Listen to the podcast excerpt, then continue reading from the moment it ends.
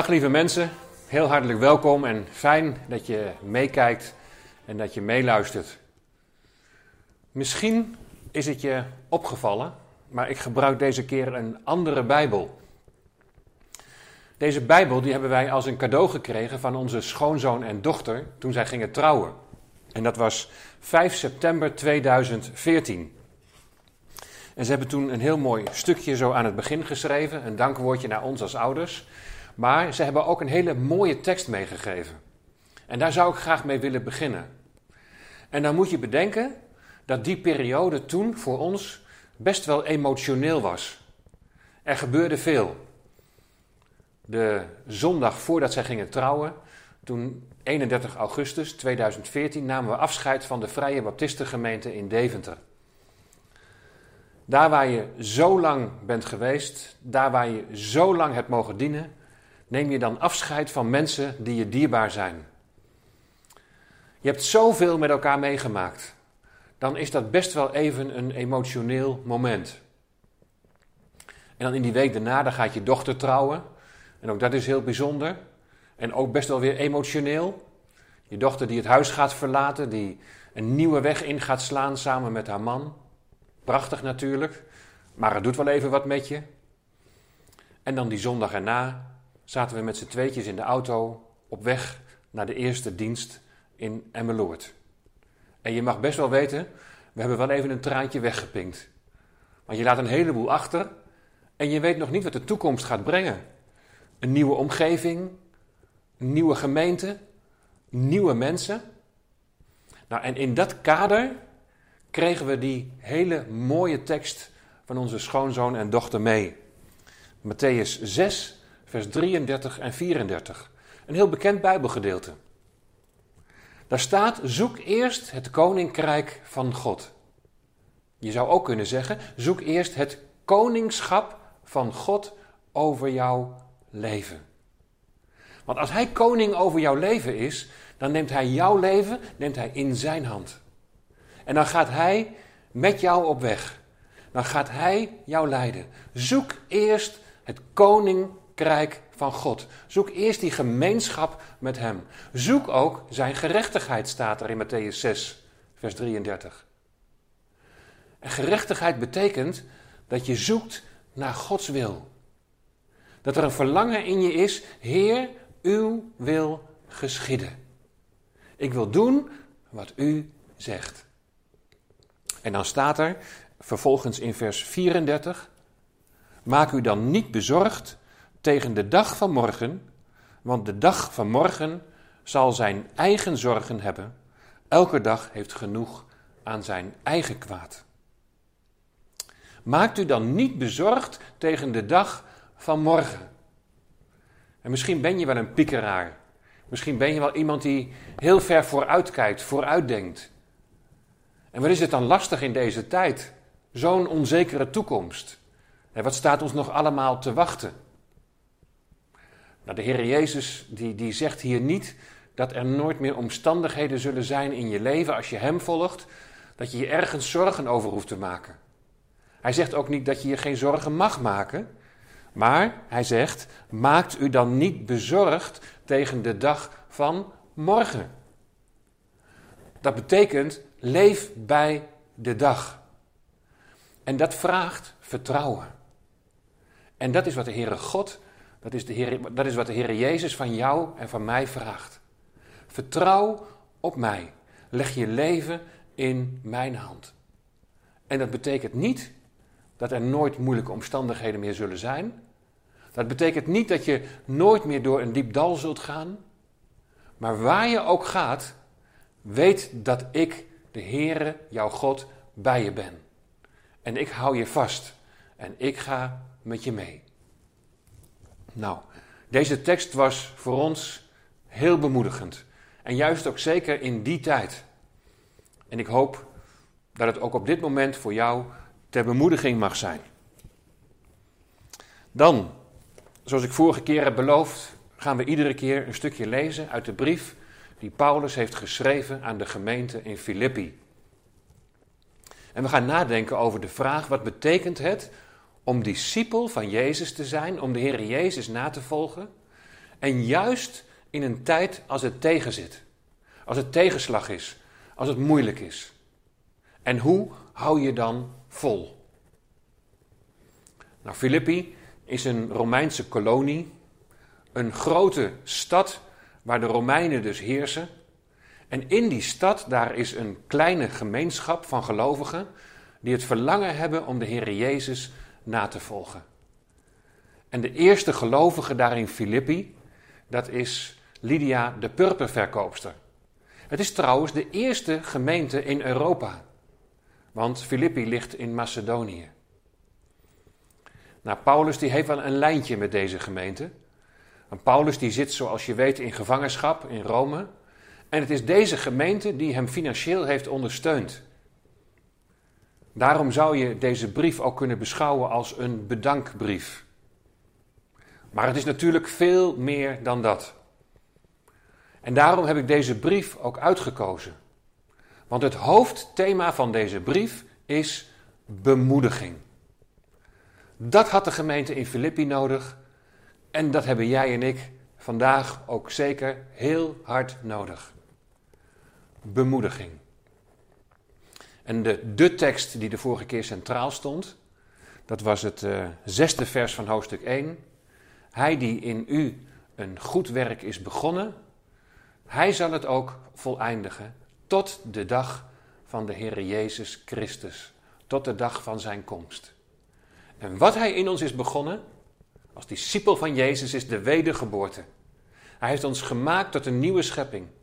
Het oude is voorbij, onze zonden zijn vergeven en in Hem hebben we nieuw leven ontvangen. Maar wat Hij ook in ons is begonnen, is het uitwerken van vrucht. Vrucht die aan de bekering beantwoordt.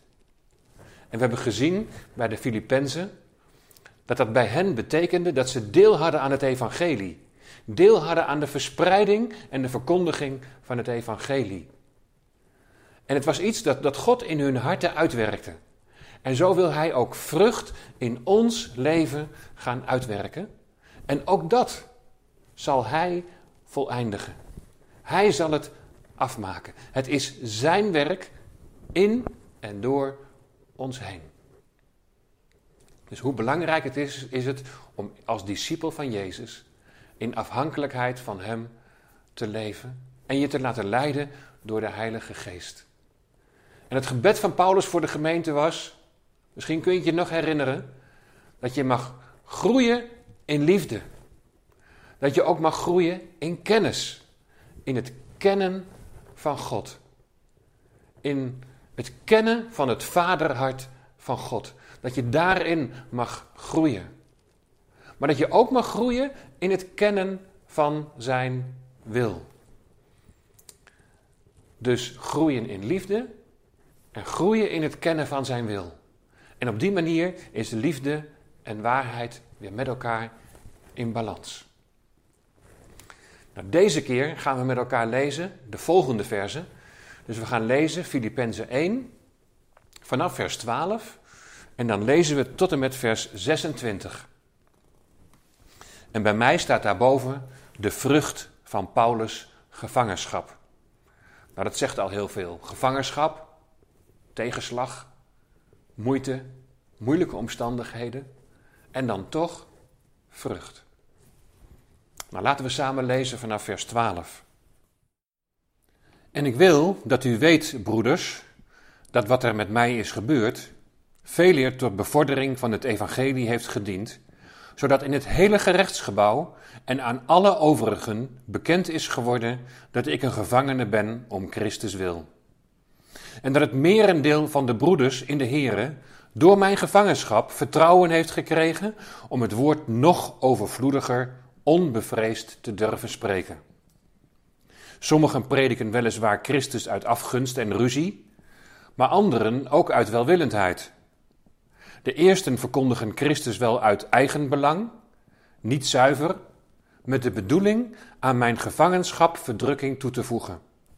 Maar de laatsten uit liefde, omdat zij weten dat ik tot verdediging van het evangelie aangesteld ben. Maar wat dan nog? Toch wordt Christus op allerlei wijze verkondigd. Of het nu als een voorwendsel is of in waarheid. En daarover verblijd ik mij. Ja, zal ik mij ook verblijden. Want ik weet dat dit mij tot zaligheid strekken zal door uw gebed en de ondersteuning van de geest van Jezus Christus. Overeenkomstig mijn rijkhalzend verlangen en hoop dat ik in geen enkel opzicht beschaamd zal worden, maar dat in alle vrijmoedigheid, zoals altijd, Christus ook nu groot gemaakt zal worden in mijn lichaam.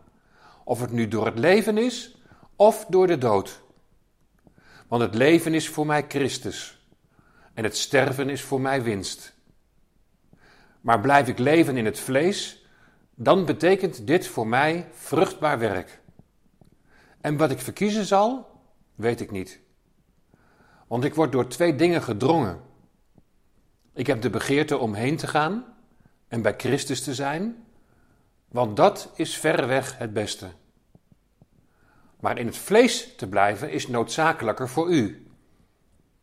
En dit vertrouw en weet ik, dat ik zal blijven leven en bij u allen zal blijven tot vordering en blijdschap van het geloof. Opdat uw roemen in Christus Jezus overvloediger is door mij, door mijn hernieuwde aanwezigheid bij u. De tekst die voor mij eruit springt, dat is vers 21. En daar staat, want het leven is voor mij Christus en het sterven is voor mij winst. Zou je dat eens even op je in willen laten werken? Want het leven is voor mij Christus en het sterven is voor mij winst. Ik heb deze tekst vaker gelezen en ook voor mezelf zo overdacht. En dan komt de vraag naar boven: kan ik oprecht vanuit heel mijn hart zeggen dat dit ook mijn verlangen is? Dat ook dit mijn uitgangspunt is in het leven. Het leven is voor mij Christus en het sterven is voor mij winst. Zou je over de volgende vragen voor jezelf eens na willen denken? Waar leef jij voor? Wat is het allerbelangrijkste in jouw leven? Of misschien mag ik het nog iets verder toespitsen. Wie is het allerbelangrijkste in jouw leven? Paulus zit in gevangenschap. Hij is in moeilijke omstandigheden. En hij zegt dan, want het leven is voor mij Christus. Dus de, de wezenlijke vraag voor iedere discipel van de Heer Jezus, voor iedereen die in Hem gelooft en Hem toebehoort is, wie is Jezus voor jou? Wat zou je antwoorden? Wat zou je zeggen? Misschien zeg je het volgende. Ja, Jezus, hij is de zoon van God. Hij is naar deze aarde gekomen om ons met God te verzoenen. Daartoe heeft hij zijn leven gegeven aan het kruis van Golgotha. En door zijn dood zijn ook mijn zonden vergeven. Hij is het die is opgestaan uit de dood. En in hem heb ik nieuw leven ontvangen. Hij is opgevaren naar de hemel, de Heer Jezus. En vanuit de hemel heeft hij de Heilige Geest uitgestort. En nu mag ik weten dat de Geest van God, de Geest van Christus, in mij leeft. Ja, maar wie is Jezus voor jou? Ja, maar dat heb ik net toch gezegd? Ja, inderdaad, dat waren een opsomming van een heleboel feiten. En het is allemaal bijzonder en het is allemaal waarheid. Maar wie is Jezus voor jou? Als je aan mij de vraag zou stellen: wie is jouw vrouw, wie is Karin voor jou? En ik zou alleen maar zeggen: um, ze kan heerlijk koken. En ze zorgt zo goed voor me. En ze is zo lief voor haar kleinkinderen. Alleen maar een opsomming van feiten, dan zeg ik nog niet echt wie zij voor mij is. En weet je, eerlijk gezegd vind ik dat soms ook best wel moeilijk om dat onder woorden te brengen. Want Karin is mijn leven. We zijn al zo lang bij elkaar. We zijn aan elkaar gegeven door God. We trekken met elkaar op. We maken met elkaar zoveel mee. En ik merk dat zij mij lief heeft. Onvoorwaardelijk lief heeft. Dat ze van me houdt. Dat ze geduld met me heeft. En ik heb andersom ook datzelfde verlangen om haar lief te hebben. En haar te geven wat ze nodig heeft. We zijn als het ware met elkaar een twee-eenheid. Het is voor ons helemaal niet denkbaar dat we niet samen zouden zijn. We kunnen ons dat helemaal niet voorstellen. Nou, is zo jouw leven met de Heer Jezus Christus ook? Misschien kun je het moeilijk onder woorden brengen, maar dat je toch van diep van binnen weet, Hij is alles voor mij. Het leven is voor mij Christus. Want ik weet dat Hij mij onvoorwaardelijk lief heeft. En ik weet dat Hij onvoorwaardelijk van mij houdt. Dat Hij geduld met mij heeft. Dat Hij het beste met mij voor ogen heeft. Ja, wie is Jezus voor jou? Kun je zeggen, want het leven is voor mij Christus. Als dat zo is, dan kun je ook oprecht zeggen dat je 100% op Hem vertrouwt. Je bent niet volmaakt in dat vertrouwen, maar dat is wel je hartsverlangen. Want je weet dat Hij betrouwbaar is. Dat hoe moeilijk de omstandigheden ook zullen zijn of, of nog zullen worden, dat Hij bij je is. En dat Hij je niet loslaat. En dat Hij wat Hij in jou begonnen is, dat hebben we de vorige keer gezien, dat Hij het zal voleindigen. Als je zegt, het leven is mij Christus, dan wil je ook doen wat hij zegt. Dan wil je luisteren naar zijn stem en dan wil je aan hem gehoorzaam zijn. Ook dat lukt niet altijd volmaakt. Ook daarin maken we onze fouten, struikelen we. Maar dan is het de Heer die ons weer bij de hand pakt. Die ons opricht. En dan mogen we onze zonde beleiden. En dan mogen we weten dat als wij onze zonde beleiden, dat Hij onze zonde zal vergeven.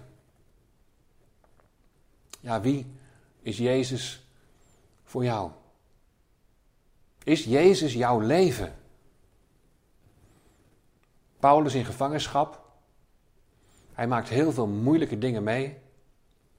Heeft heel veel moeilijke dingen in zijn leven meegemaakt. Maar hij draait hier als het ware de situatie om. En hij zegt: De omstandigheden zijn wel moeilijk, maar ik ben hier niet zomaar. Ik ben hier een gevangene om Christus wil. En ik heb hier de mogelijkheid om te getuigen. In het gehele gerechtsgebouw kan ik naar de Romeinen toe, kan ik getuigen van de Heer Jezus Christus. En dat maakt hem zo blij. Oh, hij wordt zelfs tegengewerkt, niet alleen van buitenaf, maar zelfs van binnenuit. Anderen die het evangelie verkondigen, maar die niks van Paulus willen weten. Die hem het leven zuur maken. Die alleen nog maar meer toevoegen aan zijn verdrukking. Ongelooflijk.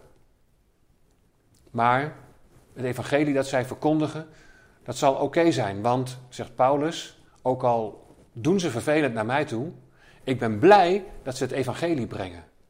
Daar ben ik verheugd over. Dus Paulus die draait de situatie als het ware om en hij zegt het is allemaal wel moeilijk.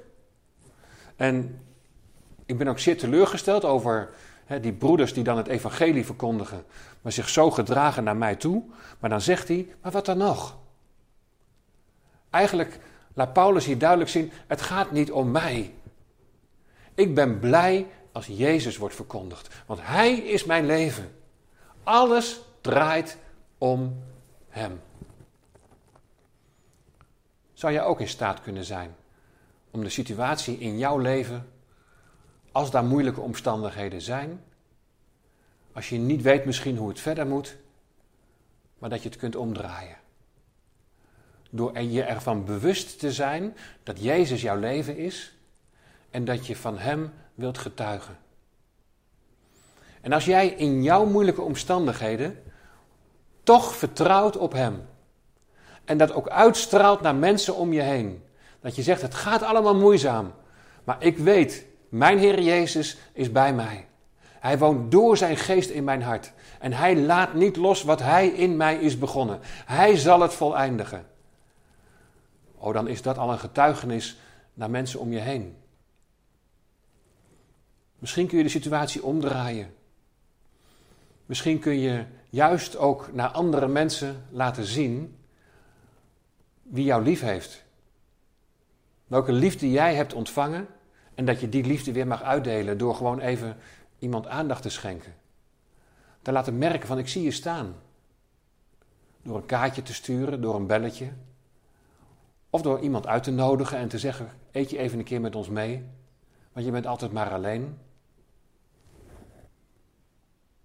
Het leven is voor mij Christus.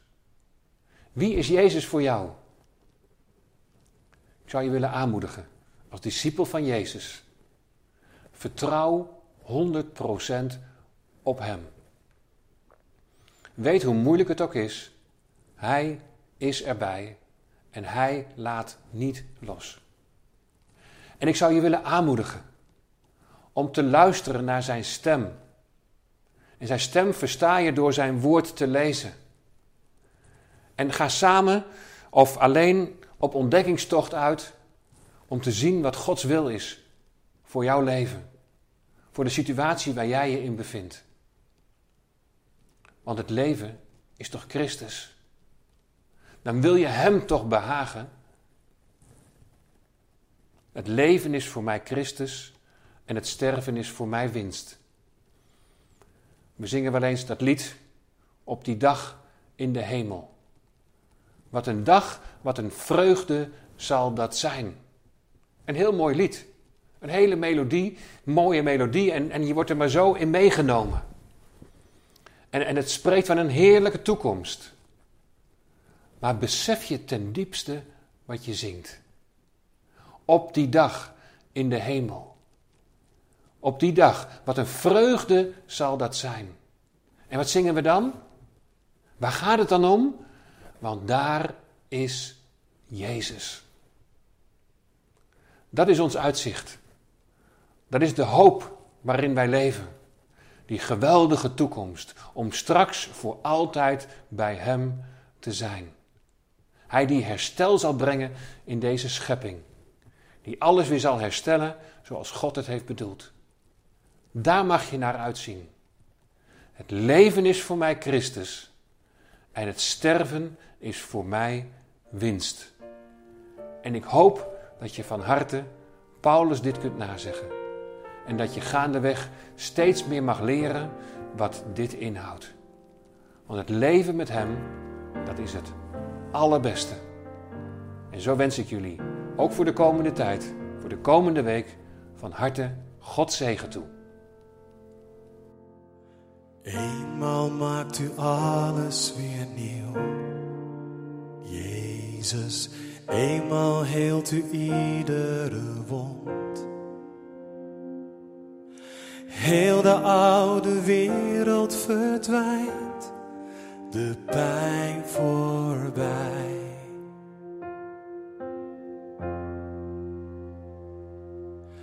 Eenmaal maakt u alles volmaakt.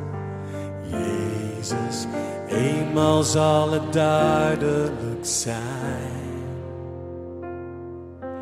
Alle zorg en wanhoop verdwijnt, de angst voorbij.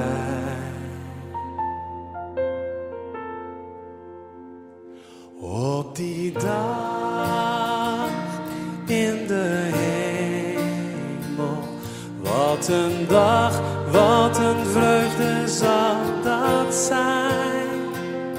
Dan zijn wij bij Jezus en klinkt het overwinningslied. Eenmaal oog in oog met de Heer. Jezus kan genade heerlijke maakt ons anders en nieuw op die dag.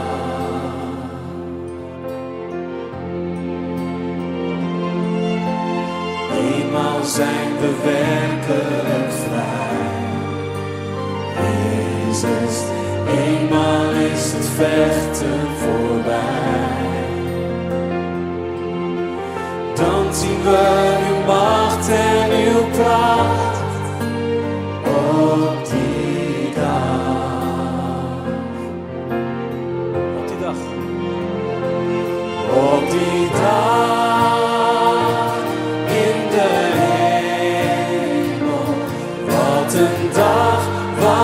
vreugde zal dat zijn.